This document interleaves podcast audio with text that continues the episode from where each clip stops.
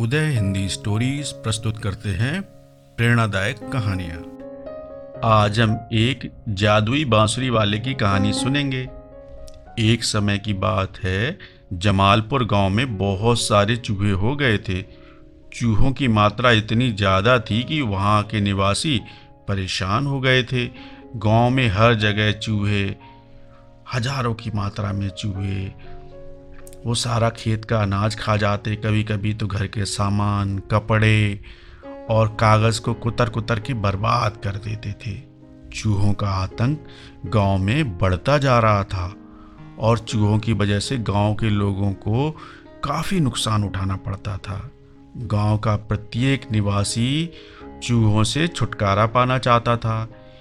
एक दिन गाँव में जादुई बांसुरी बजाने वाला आया उसने देखा कि गाँव के लोग चूहे से बहुत ज़्यादा परेशान हैं। उसने गाँव के लोगों से कहा, मैं आपके गाँव के सारे चूहे ख़त्म कर सकता हूँ, लेकिन इसके लिए आप लोगों को मुझे दस हज़ार रुपये देने होंगे। गाँव वालों ने जादुई बांसुरी वाले से कहा, भाई, मंजूर है, हम सभी गाँव वाले मिलकर आपको दस हज़ार रुपये दे देंगे। आप पहले इस गाँव से सारे चूहे नष्ट करवा दो। जादुई बांसुरी वाले ने अपनी बांसुरी की मधुर धुन बजाई। बांसुरी की मधुर आवाज़ सुनकर जहाँ कहीं भी चूहे थे, बिल में छुपे हुए वो वहाँ से बाहर निकलकर आने लगे। दुकानों से, खेतों से खलियानों से, गोदामों से, हर जगह से चूहे बांसुरी की आवाज़ सुनकर बाहर आने लगे। और उसकी जादुई बांसुरी के सामने नाचने लगे। बांसुरी वाले ने बांसुरी बजाते हुए वो धीरे धीरे नदी की ओर जाने लगा। थोड़ी देर के बाद उस बांसुरी वाले ने नदी में छलांग लगा दी। चूहों ने भी उसके पीछे पीछे जाते हुए नदी में छलांग लगा दी। सारे चूहे पानी में डूब के मर गए।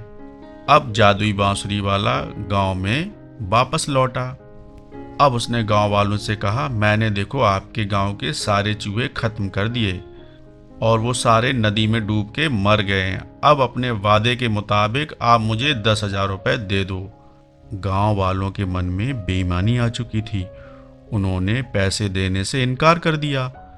अब बांसुरी वाले ने कहा, तुम लोग बहुत बेईमान हो। और मैं तुम बेईमानों को सबक सिखा कर रहूँगा। इस बार जादुई बांसुरी वाले ने धमकी भरे लहजे में कहा, इस बार तुम लोगों को दस हज़ार की बजाय बीस हज़ार रुपये देने होंगे। उसने पहले से भी अच्छी मधुर धुन में बांसुरी बजानी शुरू कर दी। बांसुरी की आवाज़ सुनकर गाँव के सारे बच्चे घर से बाहर निकल आए।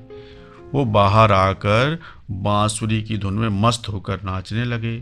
बांसुरी वाला बांसुरी बजाता ही जा रहा था और बच्चे मस्त होकर बस नाचे ही जा जा रहे थे। काफ़ी देर तक ये सिलसिला चलता जा रहा था। गाँव के लोग बांसुरी वाले की ये चीज़ देखकर उनको लग रहा था कहीं उनके बच्चों का नाच नाच के दम ना निकल जाए और चूहों की तरह वो भी बच्चे उनके ख़त्म हो जाएँगे। उनके बच्चों के भी प्राण पखेरु निकल जाएँगे। अब उनको बांसुरी वाले को पैसा न देने का पछतावा होने लगा। आखिरकार सभी गाँव वालों ने बांसुरी बजाने वाले से प्रार्थना करी कि आपको हम बीस हज़ार रुपये देंगे, प्लीज़ आप बांसुरी बजाना बंद करिए, नहीं तो हमारे बच्चों के प्राण पखेरु निकल जाएँगे। बांसुरी वाले ने बांसुरी बजाना बंद करी तो बच्चों ने भी डांस करना बंद कर दिया। उसके बाद गाँव वाले ने बांसुरी वाले को बीस हज़ार रुपये दिए। वो पैसे लेकर गाँव से बाहर चला गया और गाँव वालों ने भी राहत की सांस ली। उदय हिंदी स्टोरीज, आपका अपना रेडियो स्टेशन।